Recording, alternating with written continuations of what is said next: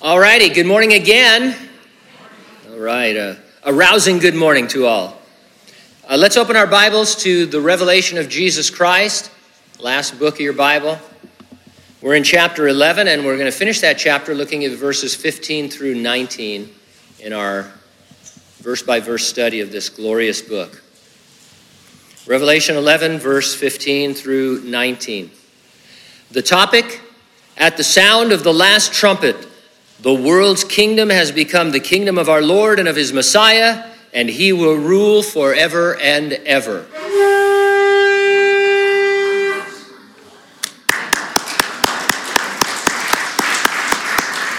That's, that's my grandson. He's the only one who can play that shofar. Uh, he's, it's like just, you know, one of those things. So, anyway, so that's our topic. The title One King to rule them all, one King to bind them one king to bring them all, and in his likeness find them. Let's pray. Father, thanks for letting us have a little bit of fun this morning with the trumpet that we're going to read about. In reality, Lord, the, the history of it is going to be anything but fun. And yet, at the same time, we see your heart reaching out to lost men and women in that future generation, Lord. You're doing that now in a different way. You're doing it through, in many ways, uh, the weaknesses that we have, the uh, sufferings that we suffer, Lord, as the church, showing others, Lord, the grace of God and the mercy of God. Today, Lord, as we get into this chapter, uh, even though we're not really in it, Lord, we, we want to learn from it. And of course, we want to see you glorified and honored. So we thank you and praise you in Jesus' name. And those who agreed said, Amen. World domination. Who knew it could be so funny?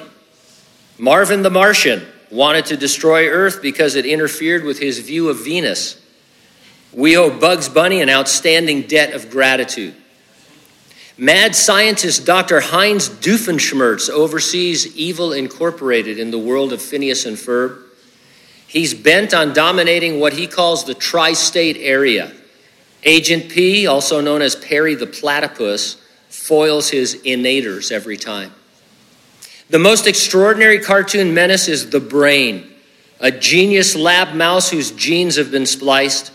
One of his brilliant schemes for taking over the world was creating Brainania, a fictional island nation, in an attempt to exploit the United States for billions of dollars in foreign aid. If only world domination or destruction was comical. Genghis Khan, Alexander the Great, Attila the Hun, Charlemagne, Cyrus the Great, Napoleon, the sultans of the Ottoman Empire, Adolf Hitler, Khan Noonien Singh. There was nothing funny in any of their incursions. One man will rule the world. He is the God man, the Lord Jesus Christ. Look there at verse 15. The world's kingdom has become the kingdom of our Lord and of his Messiah, and he will rule forever and ever. I'll organize my comments around two points. Number one, when you hear the seventh trumpet, our God reigns. number two, when you hear the seventh trumpet, our God returns. Let's take a look at uh, our God reigning in verse 15. Eschatos is the Greek word for last. The study of Bible prophecy, as many of you know, is called eschatology. It's the study of the last or the last things. Like any discipline of study, eschatology has its vocabulary. Dispensationalism and parousia are terms you don't use every day, but that are common when we discuss Bible prophecy. Proleptic is a word that is common in eschatology, not just eschatology, but it has a, a, a, a, real meaning there. It describes a future event as if it had already taken place. A character in a drama might address someone and say, You are a dead man, especially some kind of a crime drama or something. So you've done this, now you are a dead man. Well, he's alive, but he's also a dead man because his death is certain in the mind of the speaker.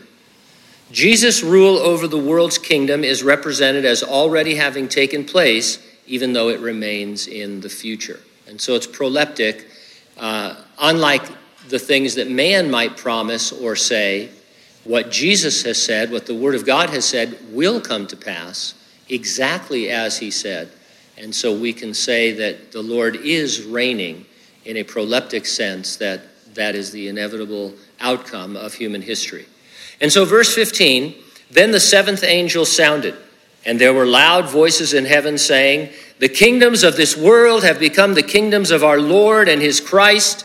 He shall reign forever and ever. I want to do the hallelujah chorus, right? Hallelujah, hallelujah. You didn't stand. Anyway, never mind. The, the Apostle John was in heaven to receive the revelation. A call went out from heaven to every creature for someone worthy to take a scroll out of the right hand of God the Father. No one on earth, under the earth, anywhere was found worthy except one. Jesus took the scroll. Scroll was sealed with seven seals. As Jesus opened each seal, the great tribulation advanced on earth. The first five seals proceeded at a relatively slow pace bringing plagues upon the inhabitants of earth from the natural world and from supernatural creatures. When the sixth seal was opened, we had what amounted to a preview of what was contained in the seventh and final seal. When the seventh and final seal was opened, we were made aware that seven angels had seven trumpets to blow.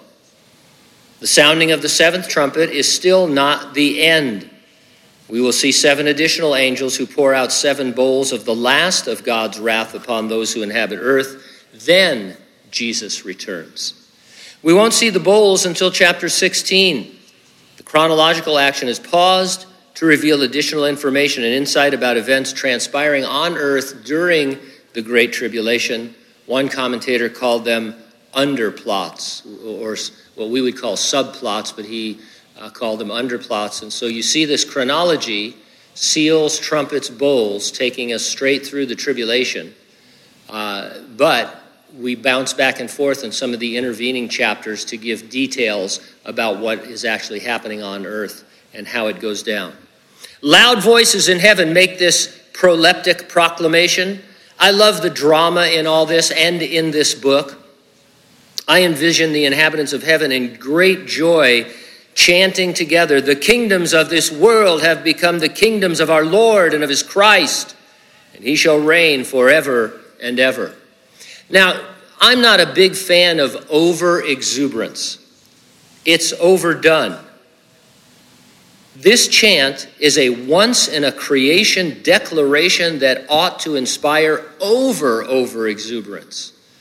There's a sense in which this verse is what the entire Bible is building up to from the Garden of Eden forward.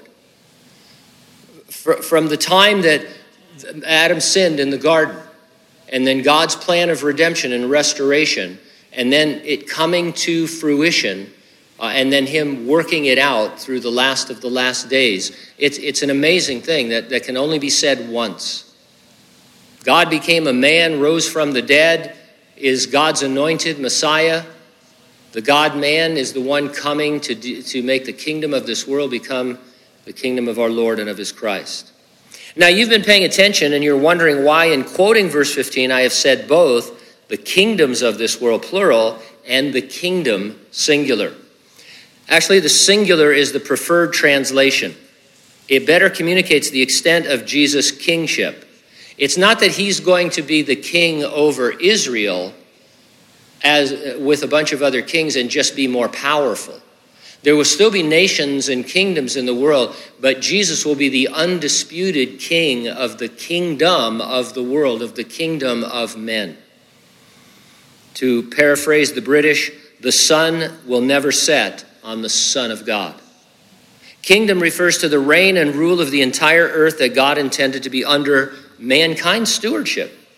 Adam and Eve forfeited their stewardship for a fig. That's going to be a title at some point. Jot that down. Forfeited for a fig. It's a good one. How do I know it was a fig? You thought it was an apple. Uh, it's not that I don't like figs. I don't, but I don't like them. But uh, because they covered themselves with what kind of leaves? Fig leaves. Not apple tree leaves, but fig leaves. And so they probably went for the first leafy leaf that they could find. Uh, and uh, I, I assumed that it was a fig. No one knows. They forfeited that stewardship. Satan became the God of this world and the prince of the power of the air, the spirit that is now working as a king in the sons of disobedience. How did it come to this? One scholar said, In the Garden of Eden, one can see a perfect kingdom state that man was intended to enjoy for all eternity, but listening to the enemy of the king, Satan, man rebelled against the king and forsook his righteous rule. The just king threw the rebels out of the garden, denouncing their citizenship with its rights and privileges. This rebellion of pseudo independence led to mankind becoming a rogue city state. All of history is the story of the king humbling himself to reconcile this rebellious rogue faction of earth back into his kingdom. Jesus humbled himself to enter our world as a man. Sometimes we need to really reflect on that. I mean, we know it so well. Emmanuel, God with us. Jesus, the God man, God become flesh. We can't even imagine what that means, but, but we can think and meditate and think for God to love the world so much, the second person of the Trinity would come as a man to live among us. I mean, I don't even know I've heard different analogies before, but you know, I have a lot of ants in our backyard. Do you have a lot of ants in your backyard? At least they're not biting me. They're all over me when I garden, but they're not biting me. So, uh, I'm you know I'm not too upset.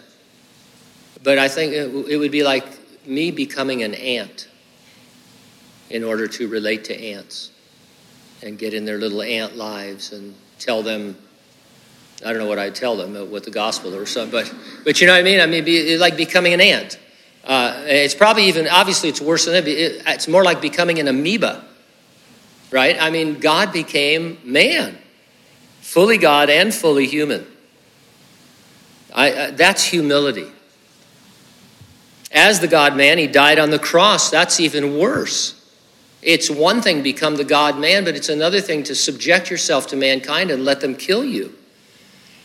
He arose from the dead, thereby defeating sin and death and the devil. That is why he uniquely can take the scroll and open its seals. You'll never get other religions and philosophies to agree with this, but, but let's say everybody believed that there was a scroll like we do, and a seven sealed scroll that somebody needs to take and open in order to put things right. Right away, you and I would understand yeah, Buddha can't do that, Muhammad can't do that. Confucius can't do that. In fact, he would just say, Confucius say cannot open seals. or something stupid like that. Uh, nobody, you know, the Greek gods can't do that. I mean, we understand, and not just because we're Christians, but because of the whole understanding of, the, of, of sin and redemption that, oh, yeah, only God becoming a man could do that.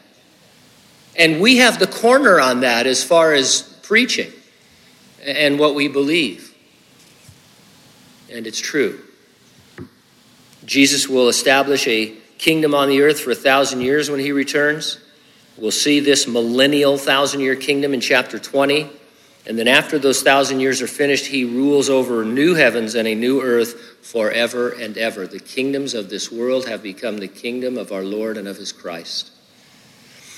If you're looking for a way to start a conversation about prophecy or eschatology, we might say, try this. The next time someone, not here at church, but out in the world, asks, How are you? tell them you are proleptic. First of all, they'll be stunned. They'll think, Wow, how long has that been going on? Is there any medication for it? I mean, you really string this out. But it would open up the door to a sympathetic follow up question, and um, you could maybe explain why this is important. Verses 16 through 19 when you hear the seventh trumpet, our God returns. Israel was familiar with trumpets. Trumpeters trumpeted for many purposes. They trumpeted to assemble people, they trumpeted to give directions to those people, they trumpeted to alert people to coming danger or judgment to celebrate holy days and sacred events, to direct troop movements in the field, and to signal an announcement or proclamation, and many other things. In his masterful chapter on the resurrection and rapture of the church, The Apostle Paul writes In a moment, in the twinkling of an eye, at the last trumpet, the trumpet will sound, and the dead will be raised imperishable, and we shall be changed. We be humble Gentiles, easily confused by trumpets. The last trumpet of the church age is not the seventh trumpet in the Great Tribulation. The two events are separated by the seven year Great Tribulation. The last trumpet of the church age resurrects and raptures the bride of Jesus Christ before the Great Tribulation. The last trumpet in the Great Tribulation releases God's final wrath upon those who inhabit the earth, preparing the way for Jesus to return with us from heaven. And so I guess what I'm saying is sometimes people will try and show you that, well, wait, Paul said the rapture would happen at the last trump, and that last trumpet is, you know, in the Revelation. And so the rapture is not a pre tribulation rapture, it's a post tribulation rapture. And again, it's because we don't understand trumpets. Probably tomorrow, let's say you work at a desk, uh, they're not going to announce break time or lunchtime by blowing different tunes on a trumpet, right? They don't come by and go, oh, lunchtime.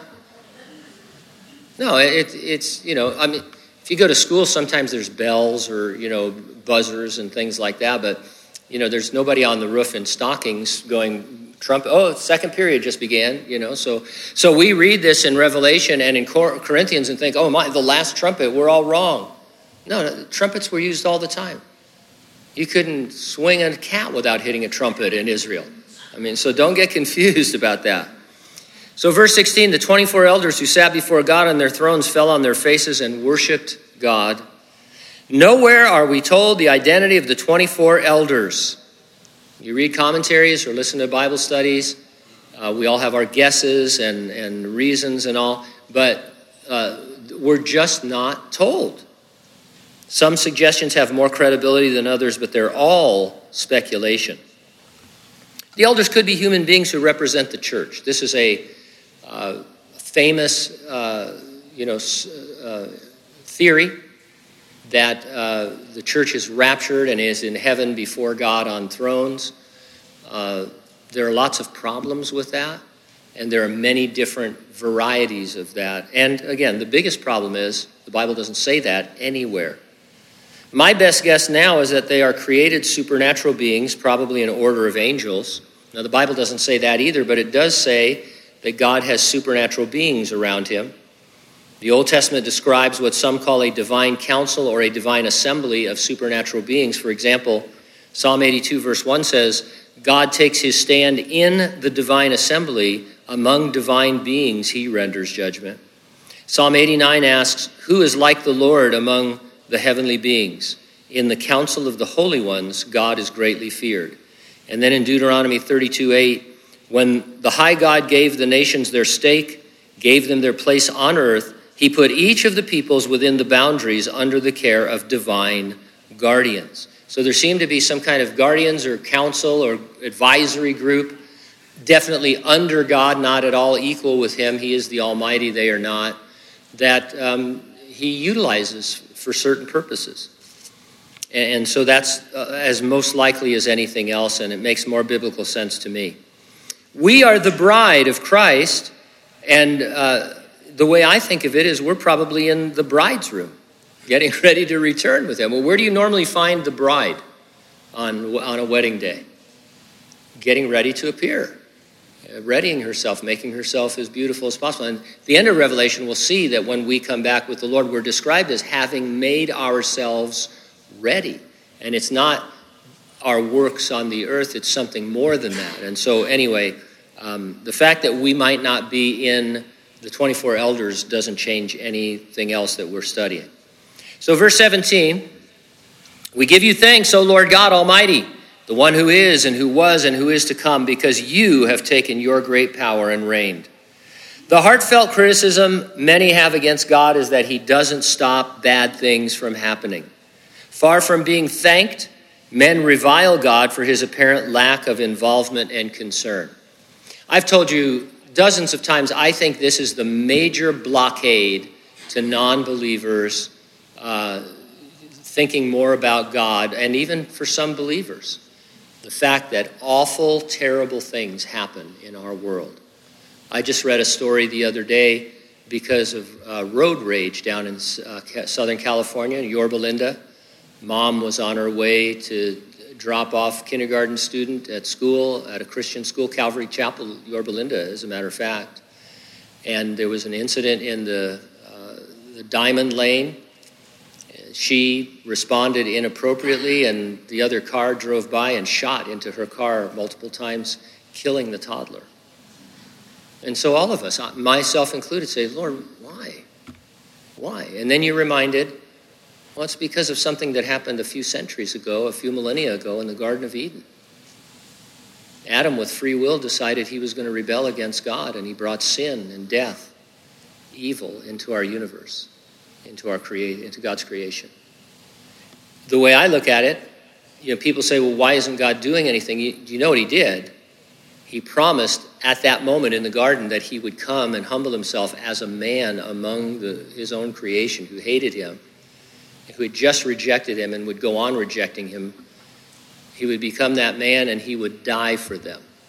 So when people say the Lord has, isn't doing anything, hasn't done anything, he paid the ultimate price. He died.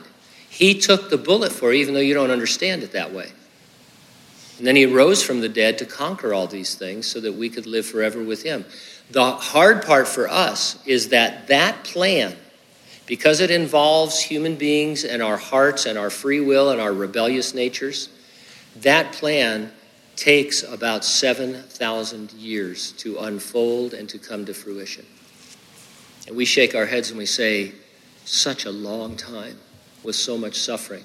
And God says, yes, it is, but remember, a thousand years are like a day to me, and a day like a thousand years. So, from God's perspective, it's fast tracked. Know how they're always talking about how these vaccines have been fast tracked? Would have taken 3,000 years to get them on the market, but instead, two days later, here's your vaccine, you know, that kind of thing. The Lord in heaven, before the foundations of the world, He said, Look, this is what we're going to do, and we're going to fast track this thing. It's only going to, it's only going to take 7,000 years. But if you read the Bible from that overview perspective, telling that story, you understand, oh, yeah, it took a long time for God to, to, to you know, come through this nation and in these people and for all these things to unfold. Verse 17 is where we're at. I was going to read it again because I was confused, but not total confusion, just a momentary confusion. Not even a senior moment, just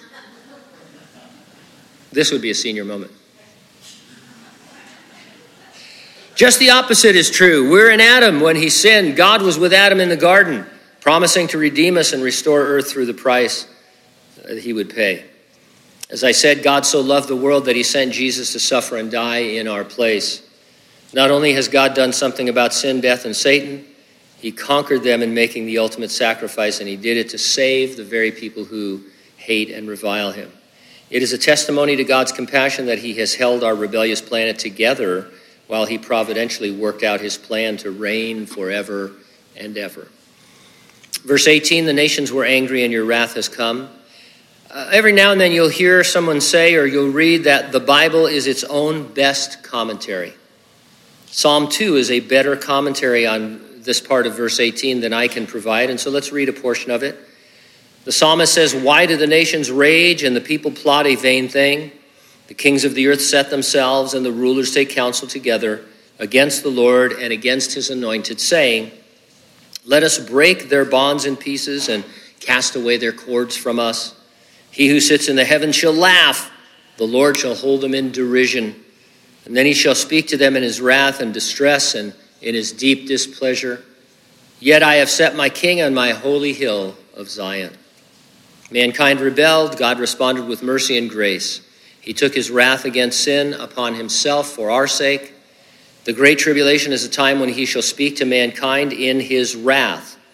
The plagues and the judgments are God's speaking to mankind, and what he's saying is repent and be saved. It's harsh, obviously, but previous measures didn't work. See, right now, we're in this church age Everything is about the love of God and us laying down our lives and taking up our cross and suffering in you know to fill up the sufferings of Christ so that people will see the glory and the wonder of God in and through us. And uh, you know, I want to be careful saying this, but God is pretty easy on sinners, relatively speaking. He's making this invitation through our lives and through our preaching of the gospel. And things are going to get a lot harsher in the Great Tribulation. If you've raised children, you've experienced this. Why, why won't your kids just obey the first time? Right? Honey, don't do that. I told you not to do that. I mean, just, you know, and so you, you know, without getting into a parenting class or anything like that, if you're a parent, you know that there are different levels of discipline, don't you? You know, there, there, there might be a, a corrective word, and then after that, a timeout, and then you start taking privileges away, and you start taking the door off the hinges. And in the old days, before, you know, in my family, when nobody was a Christian, it, I was always going to be sent to military school. At, at the end, I wanted to. I thought, okay, just sounds cool. Pew, pew, pew. But, uh, you know, I didn't know what that meant. But, uh, you know, so you understand, we, we understand this. We understand that there has to be more and more discipline. Criminals, okay, you do that again. Okay, you did it again. Okay, you, you know, used to be we'd lock them up longer. Now we don't lock them up at all, but that's another thing. You understand? So, so God is just saying, hey, this is it. Everything's on the table. It's the great tribulation. I've tried everything else to reach you. Now I'm going to send locusts out of a pit to attack you. Why? Because I want you to think about getting saved. Because what's going to happen in hell for eternity is worse than this. And so that's what's going on. The time of the dead that they should be judged, that you should reward your servants, the prophets and the saints, and those who fear your name, small and great, and should destroy those who destroy the earth. The prophets and saints of the Old Testament do not receive their glorified physical, I can live in heaven bodies until the Lord returns. The rewarding here has to do with them. We will have been rewarded earlier than these guys. Our rewarding occurs after the resurrection and rapture of the church. And those who fear your name, small and great, and should destroy those who destroy the earth. Jesus described his second coming as a time of separating who he calls sheep or goats, meaning believers or non believers. Believers who survive the Great Tribulation will become the first settlers of the millennial kingdom. They will remain in their human bodies. Non believers who survive the Great Tribulation will be consigned to Hades to await their final eternal judgment. The declaration of the final judgment comes with time to repent. In wrath, God remembers mercy and seeks to save. He keeps warning that a day is coming when all offers to be saved will be off the table. But until then, he is not willing that any should perish, and he is the Savior of all men. But in the tribulation, it's so well spelled out you know, 1,260 days uh, times two, three and a half years times two, 1,000 however many days times two. And then it's done. There's no more chance. Today we tell people, hey, uh, you know, you could leave here and die in a car crash or road rage could take your some.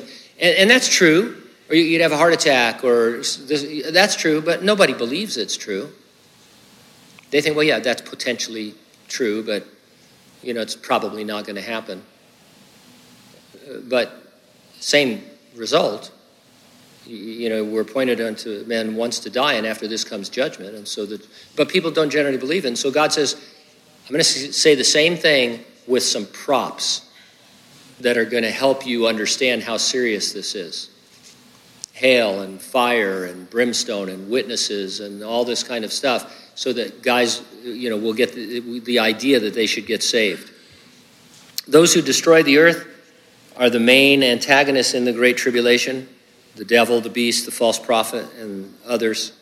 Verse 19 Then the temple of God was opened in heaven, and the ark of his covenant was seen in his temple. And there were lightnings, noises, thunderings, an earthquake, and great hail. The earthly tabernacle and later the Jerusalem temples were designed to illustrate God's great salvation. The penalty for sin is death, In the temple, a sacrificed lamb could die in your stead. After the lamb was slain, it was up to the priest to perform the necessary rituals as your mediator before God. All of it illustrated that Jesus is the lamb. He was sacrificed in your stead on your behalf. And then in the book of Hebrews, we learn he is also the priest. He's your mediator in taking you before God. And so, all that happened in the temple on earth, the tabernacle and temple, it was all about Jesus. And there's lots of different you know, things that you can go into as far as typology, but the basic truth is death, and then you can approach God. Jesus died for you, and he brings you to God. And now we are in God's presence. It turns out the tabernacle and temples were copies of a temple that's in heaven, or that was in heaven.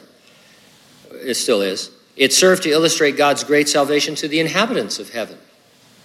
Uh, angels don't know what God's doing. We're bozos and boneheads and knuckleheads, and it's like, what, what are you doing? And the Lord, you know, can you imagine being an angel, a divine created being, and figuring out that what? The second person of the Trinity is going to earth as a human being? That's disgusting. And so there's this illustration given to them as well. We learn that there will be a temple on earth during the millennial kingdom, and it too will illustrate God's great salvation for the generations born during the kingdom age. There will be no temple in eternity. The Bible says at the end in Revelation that the Lamb and uh, will be its temple. God and the Lamb will be its temple and its light. No need for temple ritual then. Everything will be holy. Uh, and by the way, we are the temple of God today, right? Collectively and individually. We have no need for ritual approach to God. I only mention that because every few years it becomes popular for Christians to kind of move into a kind of Judaism where not just celebrating a Passover Seder at Passover, but they start getting into the feasts and the festivals, and they start hearing things like, "Well, we should we should do this because it'll enhance our knowledge of the Bible, and you know, and we should actually be a little bit more Jewish." No, no, not that I don't want to. I don't need to. We are the temple of God. I am the temple of the Holy Spirit. We're free from that ritual. It can't help us. It's done. It's over. And so any step in that direction is a step away from God. The veil has been torn. We're in the presence of God. I don't need to go on the other side of the veil again and, and do some kind of ritual. We think of the temple as a massive complex. Its essence was a, seven, a 675 square foot tent. It consisted of two chambers, the holy place, and then the Holy of Holies separated by a thick curtain. With its separate lid called the mercy seat, the Ark of the Covenant was the only article of furniture in the Holy of Holies. It was the place on earth God met with Israel through the representation of the priest. The ark disappeared from history by the time of the Babylonian captivity in the 6th century BC. The Holy of Holies in the Second Temple was an empty chamber. When Roman General Pompey conquered Jerusalem around 63 BC, he demanded the privilege of entering the Holy of Holies. When he did, he came out saying he could not understand what all the interest was about the sanctuary when it was an empty room. Where is the, uh, the lost ark? It's not in a warehouse, as we believe uh, from watching Indiana Jones. Oh, maybe it is. I don't know. It could be because we don't know where it is, so maybe it's there. Jeremiah may have hidden the ark in a cave in Mount Nebo before the Babylonians looted the temple. He knew they were coming, and they did uh, loot the temple and they would have wanted to perhaps protect the ark. Others suggest the ark is hidden in a cave near the Dead Sea Scrolls site. Temple Institute in Jerusalem's Old City, dedicated to rebuilding the Jewish temple, says that the ark is under the Temple Mount and it will be found when the temple is rebuilt. Another interesting theory is that the ark was taken from ancient Jerusalem in the days of King Solomon. While there are numerous variations of this story, the common thread centers on Menelik, a son supposedly fathered by King Solomon, born to the queen of Sheba. Ancient Sheba is Ethiopia. Now, while this union is not mentioned in the Bible, it has a long tradition in Ethiopia and it's preserved in some chronicles of the uh, Ethiopian uh, uh system. The Ethiopians insist they do have the ark and will bring it when the Messiah comes to set up his kingdom. You can watch any number of Discovery Channel specials on the ark, and they'll show you this building in Ethiopia with a little fence around it where they say they have the ark.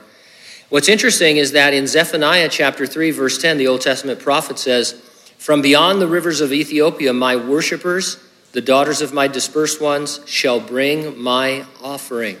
And they say that he means that they will bring the offering of the ark back to Jerusalem once the temple is rebuilt. Truth is, we may never find the ark. Jeremiah also said, Then it shall come to pass when you are multiplied and increased in the land in those days that they will say no more, the ark of the covenant of the Lord. It shall not come to mind, nor shall they remember it, nor shall they visit it, nor shall it be made any more. The second temple stood for over 500 years without the ark. Building the temple, uh, excuse me, building the tribulation temple is not dependent upon discovering the lost ark. The main import here of seeing the ark is it's a reminder of God's covenants with Israel. It's the ark of the covenant. And of course, talking about the law that was inside the ark, the tablets of the law, but also it reminds us of God's other covenants with Israel. He made uh, uh, promises to Abraham, uh, to uh, David, and to Moses. And they were unconditional promises.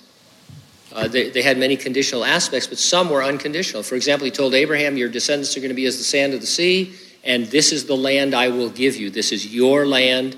God didn't say that, that there were any conditions on either of those. And then he told David, You will always have a son to reign on your throne, no conditions.